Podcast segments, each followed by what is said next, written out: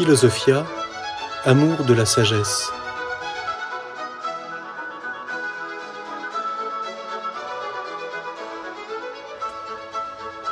L'histoire de la philosophie.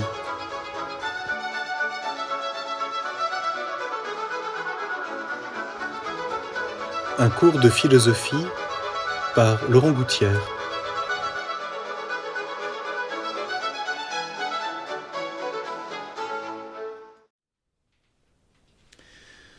Nous allons euh, aujourd'hui nous intéresser à un, philosophe que Jacqueline de Romilly considère comme le dernier des grands philosophes présocratiques. Elle a cette phrase euh, assez euh, belle. Il clôt avec éclat l'âge archaïque. Il s'agit d'Empédocle d'Agrigente, donc un Sicilien, dont la légende dit beaucoup de choses, qu'il était de race aristocratique et se promenait en se prenant pour un dieu, vêtu et, euh, de façon très originale, et selon la légende, il serait mort en se jetant dans le cratère de l'Etna et en laissant sur le bord du cratère des sandales de bronze. tout cela est peut-être un peu légendaire. Il était médecin et euh, s'est beaucoup intéressé d'une part à la philosophie de la nature, nous allons voir, c'est surtout ça qui nous intéresse ici, et puis d'autre part, c'est là qu'on détecte une influence pythagoricienne à, la destinée humaine, notamment euh, à travers un grand poème qu'on appelle Les Purifications. Il nous reste de lui beaucoup de fragments, c'est peut-être un de ceux dont il reste le plus de fragments, et dans deux grands poèmes, l'un qui s'appelle De la nature et l'autre Des purifications. Euh, ce qui m'intéresse surtout dans, cette, brève euh, incursion dans la philosophie d'Empédocle, c'est ce qu'il a apporté à, justement à cette réflexion sur le, monde de la nature, le monde du mouvement. Donc il est né vers 500, euh, 490 avant Jésus-Christ, il est mort vers 430. Il est contemporain aussi bien de Zénon d'Élée, qui est un, de ses, euh, des disciples de Parménide, et il semble que, que ait lui-même suivi l'enseignement de Parménide. Donc nous sommes tout proches de ce que nous avons travaillé la dernière fois. Il est aussi contemporain de Leucippe, donc d'Abder, qui est le, point de départ de ce qu'on appelle les abdéritains, c'est-à-dire cette philosophie matérialiste, qui, le disciple de Leucippe sera Démocrite, hein. donc les atomistes, comme on les appelle aussi, et puis contemporain d'Anaxagore, sur lequel nous reviendrons la fois prochaine, et qui est euh, le premier philosophe à, vivre à Athènes. Euh, Anaxagore qui s'est intéressé euh, le premier à, ce, à, l'esprit, c'était Ronous mais euh, on peut dire que c'est bien le dernier des grands philosophes présocratiques parce qu'après lui, tant Anaxagore que Démocrite, euh, etc., seront contemporains, voire, même dépasseront euh, le personnage de Socrate. On dit que Démocrite est mort plus de 20 ans après Socrate, qu'il est mort d'ailleurs presque centenaire. Donc, autrement dit, on, change d'époque. Et c'est pour ça, même s'il y a un côté qui peut être un peu arbitraire, qu'on considère Empédocle comme le dernier grand philosophe présocratique de l'âge archaïque. Après, on passe à ce qu'on appelle l'âge classique, avec l'apparition de la tragédie, de l'histoire, en particulier avec euh, Hérodote, Thucydide, bon. Et puis, euh, les premiers grands tragiques, en tout cas dont il nous reste des œuvres, parce qu'on pense qu'il y a d'autres tragiques qui ont, vécu avant, Échille, Sophocle et Euripide. Avec aussi tout le, développement politique d'Athènes, euh, notamment après sa victoire dans la guerre contre les Mèdes. Aristote, c'est important de le souligner au passage, considère Empédocle aussi comme le fondateur de la rhétorique. Et on sait combien ce, problème de la rhétorique a été quelque chose d'important, euh, on pourrait dire, à ce tournant de l'âge archaïque vers l'âge classique. Donc un art du discours. Euh, de fait, Empédocle écrit dans une poésie euh, assez complexe et assez belle, quelquefois même chargée, peut-on dire. Bon. Mais ce problème de la rhétorique est très intéressant parce qu'il il va être au cœur du débat entre les sophistes et Socrate. Puis ensuite, euh, de la question que posera Platon. On sait combien Platon, au début, rejette la rhétorique euh, à cause de sa, son animosité contre les sophistes, et, en présentant Socrate comme celui euh, qui, justement, lutte contre les sophistes. Et puis, Platon cherchera ensuite à réintégrer la rhétorique dans la philosophie en se demandant si on peut avoir un discours rhétorique au service de la vérité.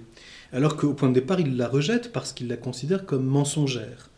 Et puis on sait aussi combien Aristote s'est intéressé à cela dans ce qui nous reste de, de son œuvre sur ce point, qui est la rhétorique, où on peut dire que la rhétorique d'Aristote a été a marqué tout l'art rhétorique pendant des siècles. Hein.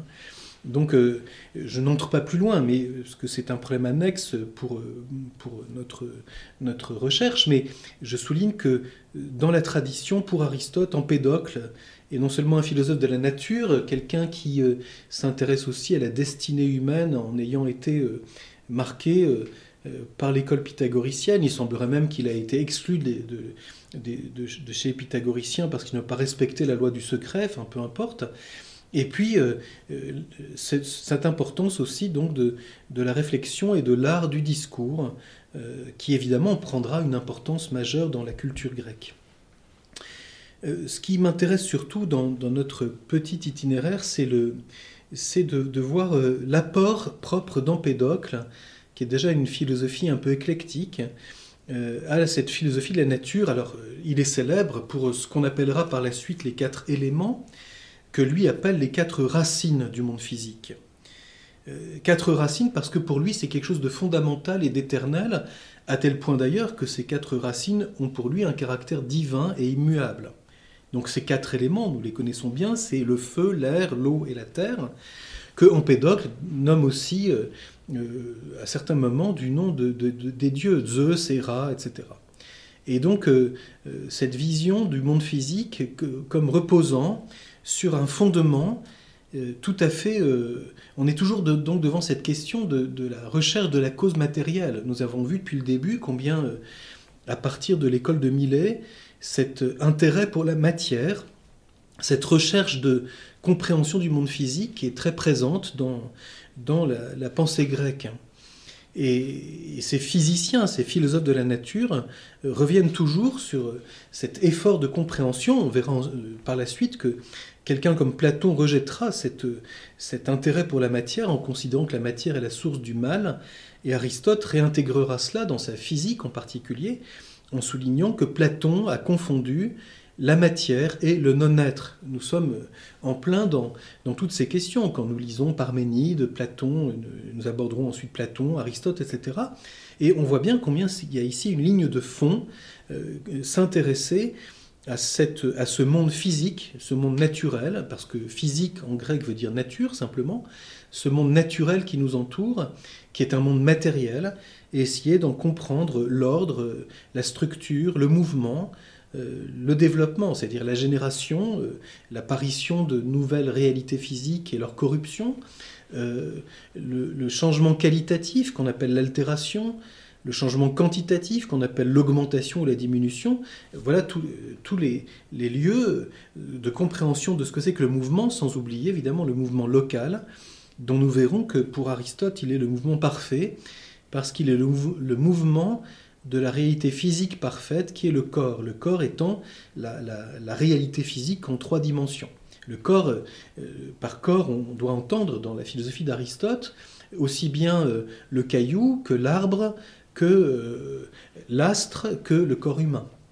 Donc le corps, c'est la réalité physique parfaite, parce qu'elle est euh, celle qui occupe l'espace. Alors ces quatre éléments euh, d'Empédocle, je, voudrais vous lire simplement déjà le fragment A28, qui est une citation de la métaphysique d'Aristote, et dans lequel Aristote résume ce que dit Empédocle à ce sujet. Empédocle considère qu'il y a quatre éléments. Les éléments demeurent toujours et échappent au devenir. Donc autrement dit, on est toujours devant cette question. C'est là où on dit qu'il y a une influence qui vient de Parménide, c'est-à-dire que pour Empédocle, ce qui échappe au devenir, ce sont les éléments. Ce sont des choses stables, c'est pour ça qu'il les appelle des racines. Et le mouvement va être uniquement dans cette relation entre les éléments. Et c'est, cette relation pour Empédocle, nous allons le voir dans quelques instants, euh, est à la fois une dissociation ou une agrégation, donc euh, une composition ou une séparation, et il va chercher qu'est-ce qui est cause de cela.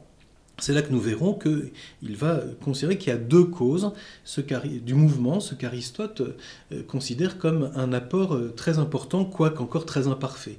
Mais c'est le premier à considérer que si on parle de mouvement, il y a forcément une dualité, alors que les éléments sont des racines parce qu'ils sont comme tels euh, ceux qui échappent au devenir. Alors voici ce que poursuit Aristote, ils ne connaissent que l'augmentation ou la diminution, du fait du rassemblement en un un et de la dissolution et de la dissociation pardon, à partir d'un un. Donc autrement dit, l'un, nous avons vu que c'est l'importance de la réflexion de Parménide, l'être est un, et comment expliquer que la réalité physique qui, est, qui vient de l'un ou qui va vers l'un, donc toujours cet, effort de, recherche de l'unité, euh, est en même temps multiple. Donc, euh, à la racine, si je puis dire, de la réflexion d'Empédocle, en fait, il y a l'effort de recherche, de compréhension, qui est un des grands thèmes de la pensée grecque et qui ensuite occupera toute la, philosophie, y compris avec des options tout à fait euh, fondamentales. Comment penser les rapports de l'un et du multiple On pourrait presque dire que c'est le problème philosophique le plus évident. Parce que quelqu'un comme Aristote dira plus tard que l'un est propriété de l'être et que le multiple vient de la potentialité. Donc l'être, dans ses principes, est indivisible, dans la substance, dans l'être en acte. Bon. Et donc les rapports de l'être et de l'un sont une question majeure. Euh, pour Platon, l'un, et pour Plotin ensuite surtout, euh, dans le néoplatonisme, l'un dépasse l'être, il est supérieur à l'être. Donc y a-t-il une pensée de ce qui est, l'un étant relatif à l'être, ou bien recherchons-nous une pensée de l'unité, c'est la grande ligne platonicienne, nous le verrons euh, notamment dans l'importance que Platon accorde à l'unité, y compris sur le plan politique, et, à ce moment-là, comment voir les rapports de l'un et du multiple, le passage du même à l'autre, on sait combien c'est quelque chose qui occupera les dialogues de la vieillesse de Platon. Je lis euh, la suite de ce fragment 28, qui est un extrait tiré de Simplicius, donc un philosophe néoplatonicien. Empédocle porte au nombre de quatre les éléments corporels le feu, l'eau, l'air et la terre, qui sont éternels, mais changent en quantité, c'est-à-dire en plus et en moins, conformément à l'association et à la dissociation. À ceci, donc à ces quatre éléments, s'ajoutent les principes proprement dits par lesquels les quatre éléments sont mus. Et quels sont ces principes? Et c'est là où nous allons y revenir dans un petit moment. Amitié et haine. Il faut en effet que les éléments ne cessent de se mouvoir alternativement, tantôt s'associant par l'action de l'amitié, tantôt dissociés par la haine. On verra que Aristote critiquera cette position. Par conséquent, il admet six principes. Et en effet, il considère une puissance efficiente à la haine et à l'amitié quand il dit, et là c'est une citation d'un fragment de d'Empédocle, Tantôt de par l'amour ensemble ils constituent une unique ordonnance, tantôt chacun d'entre eux se trouve séparé par la haine ennemie. Plus loin, il leur confère un statut d'élément comparable à celui des quatre éléments lorsqu'il dit et tantôt de nouveau ils se divisent, etc. Donc on voit bien et c'est là, il y a une question tout à fait passionnante du point de vue philosophique, euh, en philosophie de la nature, bien sûr qui sera explicitée plus tard, euh, mais on voit que chez Empédocle, il y a cette première intuition de ce qui sera explicité en particulier chez Aristote, la différence entre principe, cause et élément. On se rappelle du début de la physique d'Aristote, hein, qui dit cette chose très célèbre, nous ne pensons connaître une chose que quand nous la connaissons par ses principes, causes et éléments. Et l'élément, c'est quand on analyse une réalité, c'est la manière dont elle se décompose dans des parties concrètes.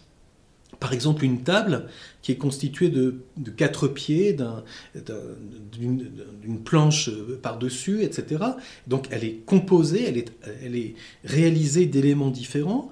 Et ces éléments, quand nous pouvons analyser cette réalité en séparant ces éléments les uns des autres. L'élément en grec se dit stoikeion, c'est ce qui donnera d'ailleurs le nom euh, euh, euh, ensuite à, la philosophie stoïcienne avec stoa qui est le portique, enfin bon, peu importe.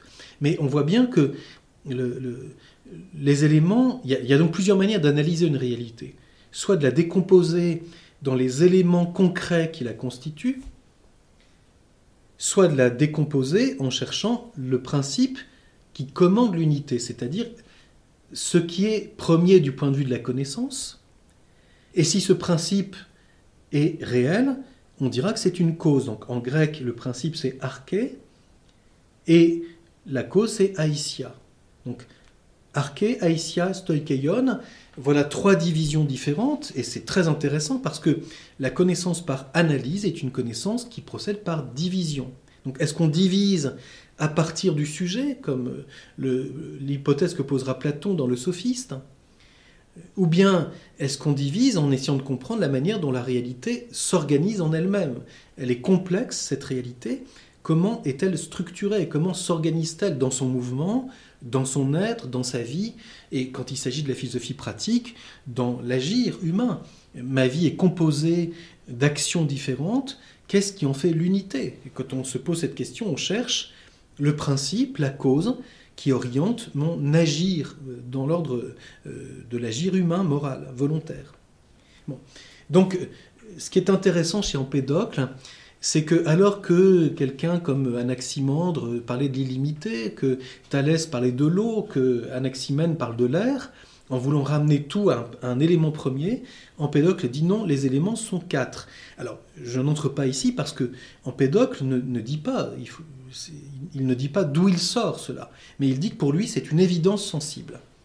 Alors, quelqu'un comme Aristote, plus tard, cherchera, reprendra la théorie des quatre éléments et cherchera à, mettre en lumière de quelle manière nous les découvrons. Et il dira par deux, euh, points de vue différents d'une part, le mouvement propre à chaque élément, le feu a un mouvement vers le haut, la terre un mouvement vers le bas, et Aristote ajoutera ensuite les, sensibles propres du toucher, que sont le sec et l'humide, en disant que il y a et le, chaud et le froid. Il dira qu'il y a des éléments qui sont chauds et secs, chauds et humides, froid et sec, froid et humide, et voilà comment Aristote distingue les éléments euh, comme étant les aspects tout à fait fondamentaux d'une manière de comprendre le devenir physique du monde qui nous entoure. Peut-être euh, faudra-t-il revenir à cette question en, nous demandant euh, où dans notre expérience touchons-nous cela? Puis il y a une question critique qui est intéressante, c'est euh, cette vision des quatre éléments est-elle complètement dépassée, naïve, symbolique simplement? Euh, ou a-t-elle encore quelque chose d'intéressant sur le plan intellectuel Et quelle différence avec la fameuse distinction des éléments que la science moderne euh, développe quand elle se situe sur le plan de la chimie On n'est pas du tout sur le même point, hein. on n'est pas du tout sur le même plan de compréhension ni euh, au même niveau. La, question n'est pas là.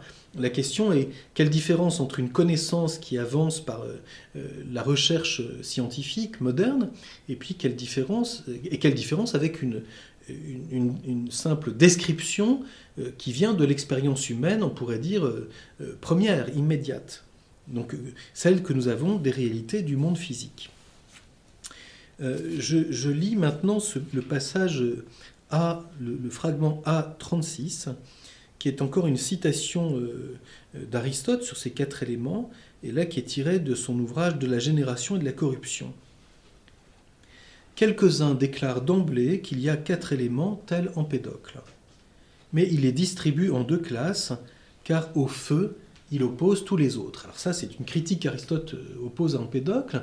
Il dit, il parle de quatre éléments, mais en réalité, il n'a pas poussé assez loin ce qu'il y a de propre à chaque euh, euh, de caractéristiques, on pourrait dire, à chaque élément. Finalement, est-ce qu'il n'y en a pas pour lui finalement que deux, c'est-à-dire le feu d'une part et tous les autres ensemble d'autre part l'importance majeure accordée au feu, évidemment, euh, on peut dire que c'est une position, même si nous, ne sommes pas arrêtés sur ce point, qui est euh, principalement développée par Héraclite, puisque pour Héraclite, tout se termine dans le feu. Et on sait combien Nietzsche, dans la pensée contemporaine, sera fasciné d'une part par Héraclite et d'autre part par Empédocle, à cause de cette importance accordée à l'élément qui est le feu. Alors je lis maintenant un passage un peu plus long de la métaphysique d'Aristote et qui euh, développe cette, cette, approche de la philosophie d'Empédocle. Et c'est un deuxième point qui, m'intéresse ici davantage, c'est-à-dire euh, Aristote nous montre que Empédocle Ier a finalement euh, essayé de comprendre la causalité efficiente dans le monde physique d'une façon plus fine que les autres, tout en restant encore dans quelque chose d'imparfait.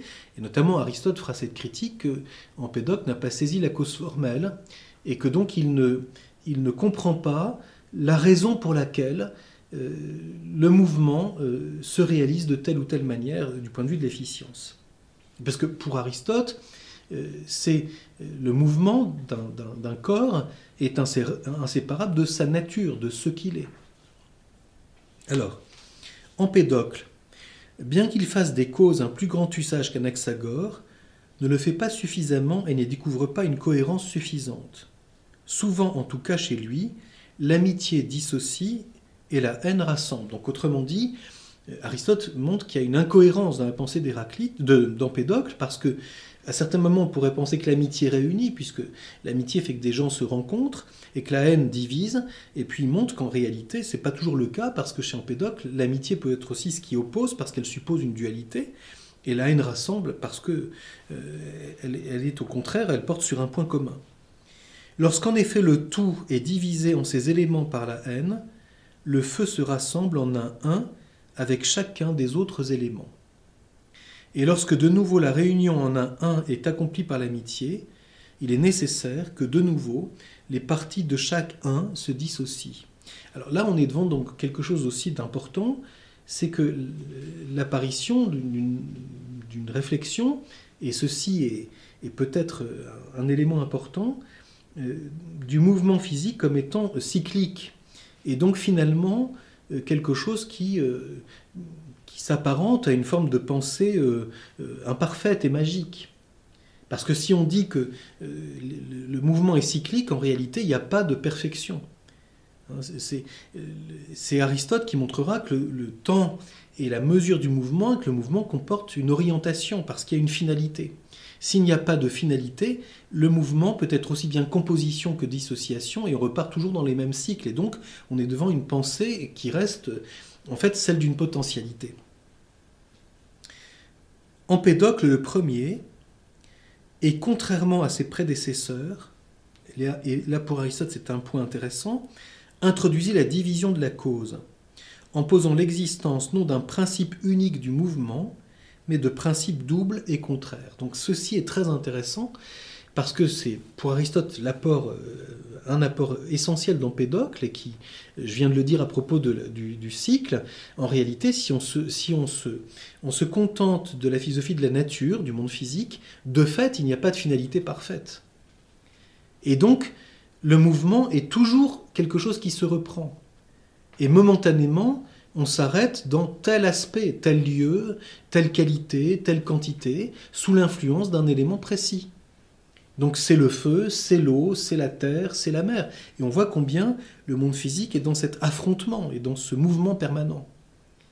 Il n'y a pas de repos dans le monde physique. C'est d'ailleurs une, autre critique Aristote fera ensuite à Empédocle. J'y reviens dans un instant. Donc on voit bien que euh, le premier, il a compris que, outre les éléments qui sont, eux, pour Empédocle, éternels et immuables, ils ont un caractère divin, le mouvement du monde physique explique la multiplicité, vient de deux causes, l'amitié et la haine, et que ça ne peut jamais se réduire à quelque chose d'un...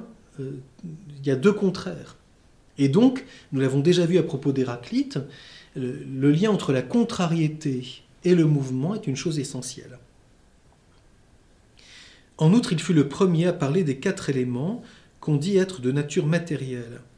Mais il ne fait pas assez usage des quatre, et il s'en sert comme s'ils étaient deux seulement. Il y a le feu en lui-même d'une part, et d'autre part opposé à lui, et constituant comme une nature unique, la terre, l'air et l'eau. On peut s'en apercevoir à la lecture de ces vers. Donc autrement dit, euh, une critique à la fois reconnaître qu'Empédocle a apporté quelque chose d'intéressant, et d'autre part que sa recherche est, insuffisante parce qu'elle elle reste pour une part contradictoire et elle ne pousse pas pleinement euh, euh, l'intuition qui était celle du début.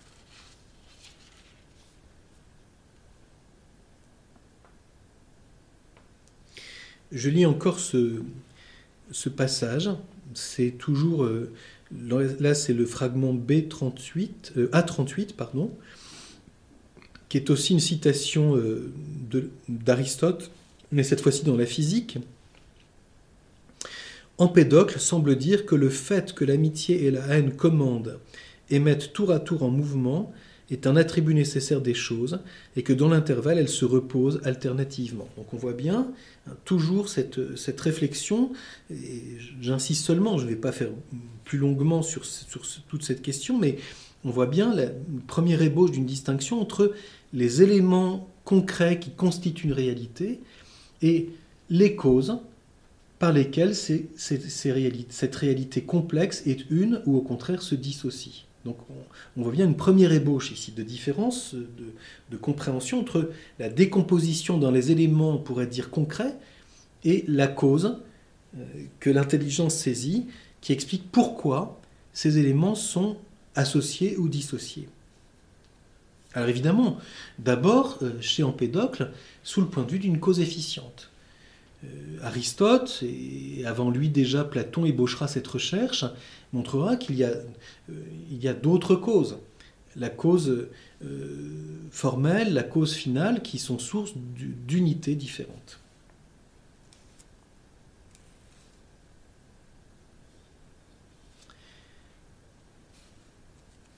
Alors le, fragment euh, B43 euh, montre bien cela, c'est tiré d'Aristote, euh, c'est le fragment A43, pardon, donc, qui est tiré de la génération de la corruption d'Aristote et qui montre bien cette question.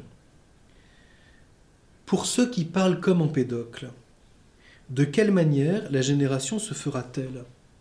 Ce sera nécessairement une composition à la façon d'un mur construit en briques et en pierre. Et ce mélange-là sera formé d'éléments conservant leur individualité par juxtaposition mutuelle de petites parcelles. On voit ici le lien qu'on entrevoit, qui sera ensuite développé par euh, l'atomisme. Il en ira ainsi de la chair et de chacune des autres choses. Là, on voit cette réflexion d'Aristote qui est très proche d'une réflexion qu'on trouve dans le livre Zeta de la métaphysique, et en disant quand on voit une réalité une composée d'éléments différents, c'est qu'il y a une cause de cette unité dans la diversité. Et c'est ce qu'on appelle, cette recherche, c'est ce qu'on appelle l'induction. Donc on voit bien ici, Aristote montre que Empédocle a compris, le premier peut-être, que la, compréhension de la complexité d'une réalité physique euh, comporte deux aspects, on peut dire. Les éléments qui constituent cette réalité, comme un mur est composé de briques, de pierres, de ciment, etc. Et la cause qui fait que ces choses diverses, qui par elles-mêmes ne peuvent pas être une, sont une dans la réalité qu'on étudie. Et Aristote souligne bien qu'il en va aussi de la chair, de chacune des autres choses, donc de la compréhension, aussi bien du monde physique que des réalités artistiques, que euh, du vivant, etc., et même de l'être en tant qu'être. Donc euh, cette recherche inductive de la cause d'une unité dans la diversité que la diversité n'explique pas par elle-même.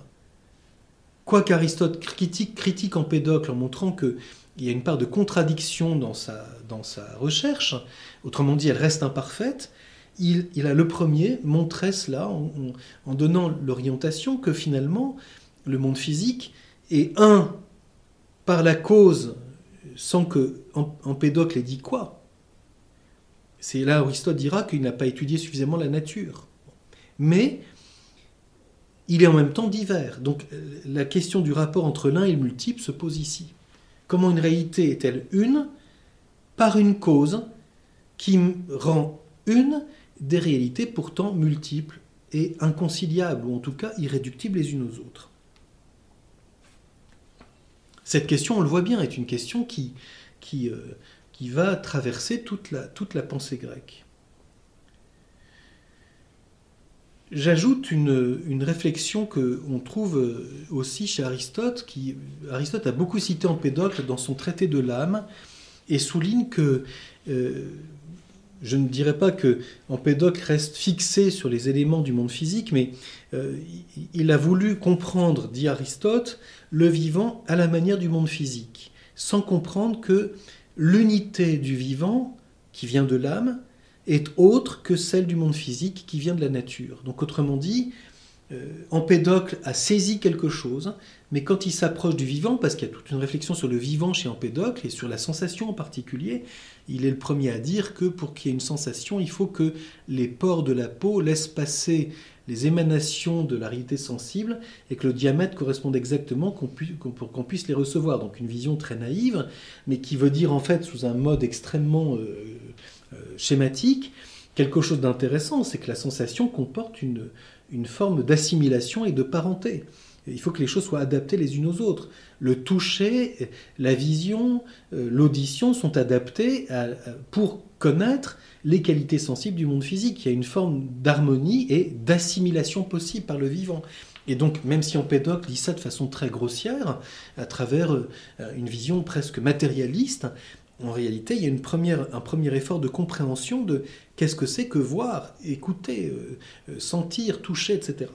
Et donc, on voit bien que euh, il y, a une limite aussi de la, pensée d'Empédocle, c'est euh, euh, et un, problème qui reste d'ailleurs tout à fait actuel, je, pense, même s'il est, développé de façon beaucoup plus précise, c'est quelle différence y a-t-il entre le monde physique, matériel, et le vivant? Y a-t-il il y a un point commun puisque le vivant est un les vivants dont nous avons l'expérience sont des réalités qui se trouvent dans le monde physique l'arbre, la plante, l'animal, le corps humain, tout cela fait partie du monde physique et pourtant est doué de vie. Donc est-ce que le vivant se ramène à la matière, au monde physique, ou a-t-il sa spécificité? Et dans ce cas, comment l'expliciter? Alors la recherche philosophique se, se situera dans la différence entre un principe propre au mouvement du monde physique et un principe propre au mouvement du vivant comme tel. Le monde physique ému, dira Aristote, alors que le vivant se meut. Voilà euh, une piste sur laquelle nous, reviendrons bien sûr dans la suite. Je voudrais, pour euh, illustrer euh, tout ce que nous venons de dire et conclure cette brève réflexion sur Empédocle, lire le fragment B17, qui est un long extrait de, du, du, poème d'Empédocle, pour qu'on voit bien d'une part à la fois son, on pourrait dire son style, et d'autre part euh, la réflexion qui est la sienne.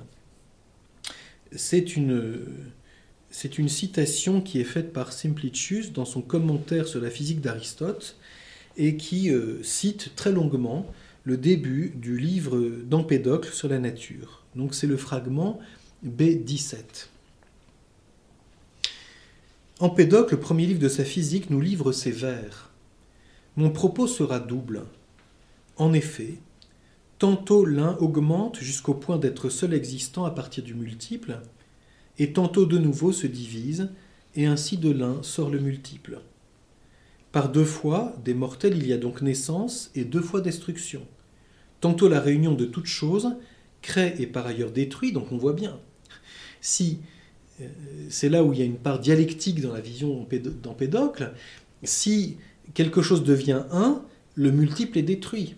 Et si est un et devient multiple, alors l'un est détruit et le multiple apparaît. Donc euh, c'est là où évidemment euh, on est devant quelque chose d'inconciliable. Tantôt la réunion de toutes choses crée par ailleurs détruit, et tantôt, sous l'effet de la séparation, ce qui s'était formé se dissipe et s'envole. Jamais les éléments ne cessent de pourvoir à leur mutuel échange. Tantôt, de par l'amour, ils constituent ensemble une unique ordonnance, tantôt chacun d'entre eux se trouve séparé par la haine ennemie. Et il y va ainsi dans la mesure où l'un a appris comment naître à partir du multiple. Et lorsque de nouveau de l'un dissocié le multiple surgit, là les choses renaissent pour une vie précaire. Et dans la mesure où elles pourvoient sans cesse à leur mutuel échange, elles demeurent ainsi en cercle immobile. Allons, écoute-moi. L'étude rend plus sage comme je le disais déjà auparavant. T'annonçant mon projet, je tiendrai deux discours. Tantôt augmente l'un jusqu'au point d'être seul à partir du multiple, et tantôt de nouveau il se divise, ainsi de l'un sort le multiple. Et feu, et eau, et terre, et air, eau et sans borne, en dehors d'eux, la haine, funeste, exerçant dans toute direction une pression égale, et parmi eux l'amour, égal et en longueur et en largeur. Vois-tu vois des yeux, vois-le des yeux de l'intellect et ne reste pas là, le regard étonné. On voit bien, ça c'est très intéressant. Vois-le des yeux de l'intellect. Autrement dit, il y a ce que je constate dans l'expérience immédiate, cette espèce de, composition et de séparation dans le monde physique. Certaines choses se dissocient, d'autres se réunissent. Mais comprendre la cause qui, qui provoque l'unité ou celle qui provoque la dissociation, ceci est à voir par l'intelligence. Donc on voit bien qu'il y a ici déjà, chez Empédocle, un, effort de distinction entre les éléments que l'on peut dire comme stables pour lui, éternels, et la cause qui provoque le mouvement. Donc ceci est, très intéressant comme, on pourrait dire, comme ébauche d'une réflexion plus approfondie sur le mouvement du monde physique.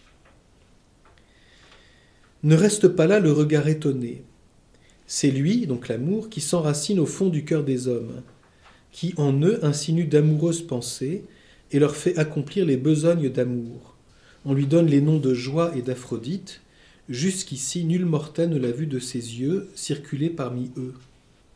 Mais toi, prête une oreille attentive aux propos non trompeurs que j'enchaîne, car tous les éléments sont égaux et sont nés chacun en même temps. Cependant, chacun d'eux remplit son propre rôle et a son caractère, chacun à tour de rôle au cours du temps l'emporte. Outre ceci, ni rien ne naît, ni rien ne meurt. Car s'il s'était trouvé sans cesse corrompu, il ne posséderait plus l'être maintenant. Quelle chose pourrait bien accroître le tout, et d'où donc viendrait-elle? Dans quelle direction se pourrait accomplir la destruction du tout Puisqu'il n'est pas d'endroit qui soit vide de choses? Ils sont donc seuls à avoir l'être, et dans leur course, par échange mutuel, ils deviennent ceci ou cela, demeurant continuellement semblables.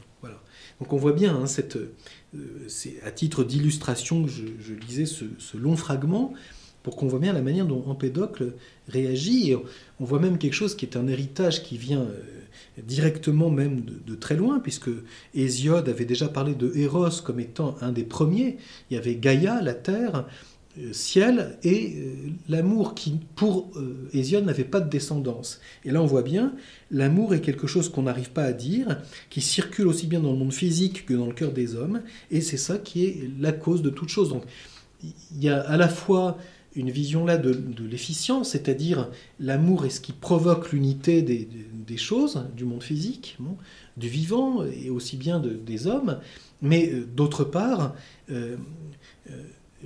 il est quelque chose qu'on n'arrive pas à, exprimer euh, totalement, à mesurer. Et donc on voit ici une première ébauche, encore très très imparfaite évidemment, non seulement de l'efficience, mais peut-être, euh, en tout cas, une interrogation sur euh, l'orientation vers une fin. C'est quelque chose qu'Aristote soulignera, c'est que, outre les quatre causes dont il parle dans la physique et dans le, le livre Grand Alpha de la métaphysique, Aristote dira que aucun de ces devanciers n'a vraiment saisi la cause finale et que même la cause formelle, Platon a commencé à l'entrevoir par la théorie des idées, mais qu'il ne l'a pas entièrement explicité parce qu'il a confondu la substance et, la forme. Mais voyons bien ici hein, euh, la, recherche qui, qui, est aussi une des lignes, on pourrait dire une des grandes lignes de recherche euh, de toute la philosophie grecque de ce qu'on appelle les présocratiques jusqu'à la philosophie euh, euh, grecque dans ses grands développements que seront celles de Platon et d'Aristote. Donc nous, poursuivrons. Je voudrais m'arrêter brièvement la fois prochaine sur euh, Anaxagore et les Abdéritains pour qu'on voit bien encore ces deux grandes orientations de la pensée grecque. Et avec Anaxagore, comme je le disais tout à l'heure, la philosophie se développe à Athènes. Et donc, euh, euh, voilà des philosophes qui seront contemporains euh, de la crise des sophistes et de la réponse que Socrate voudrait y donner à travers un retour à, l'âme et à la connaissance pratique que l'homme a de lui-même. Donc nous entrerons dans cette nouvelle grande période de la pensée grecque à partir de la fois prochaine.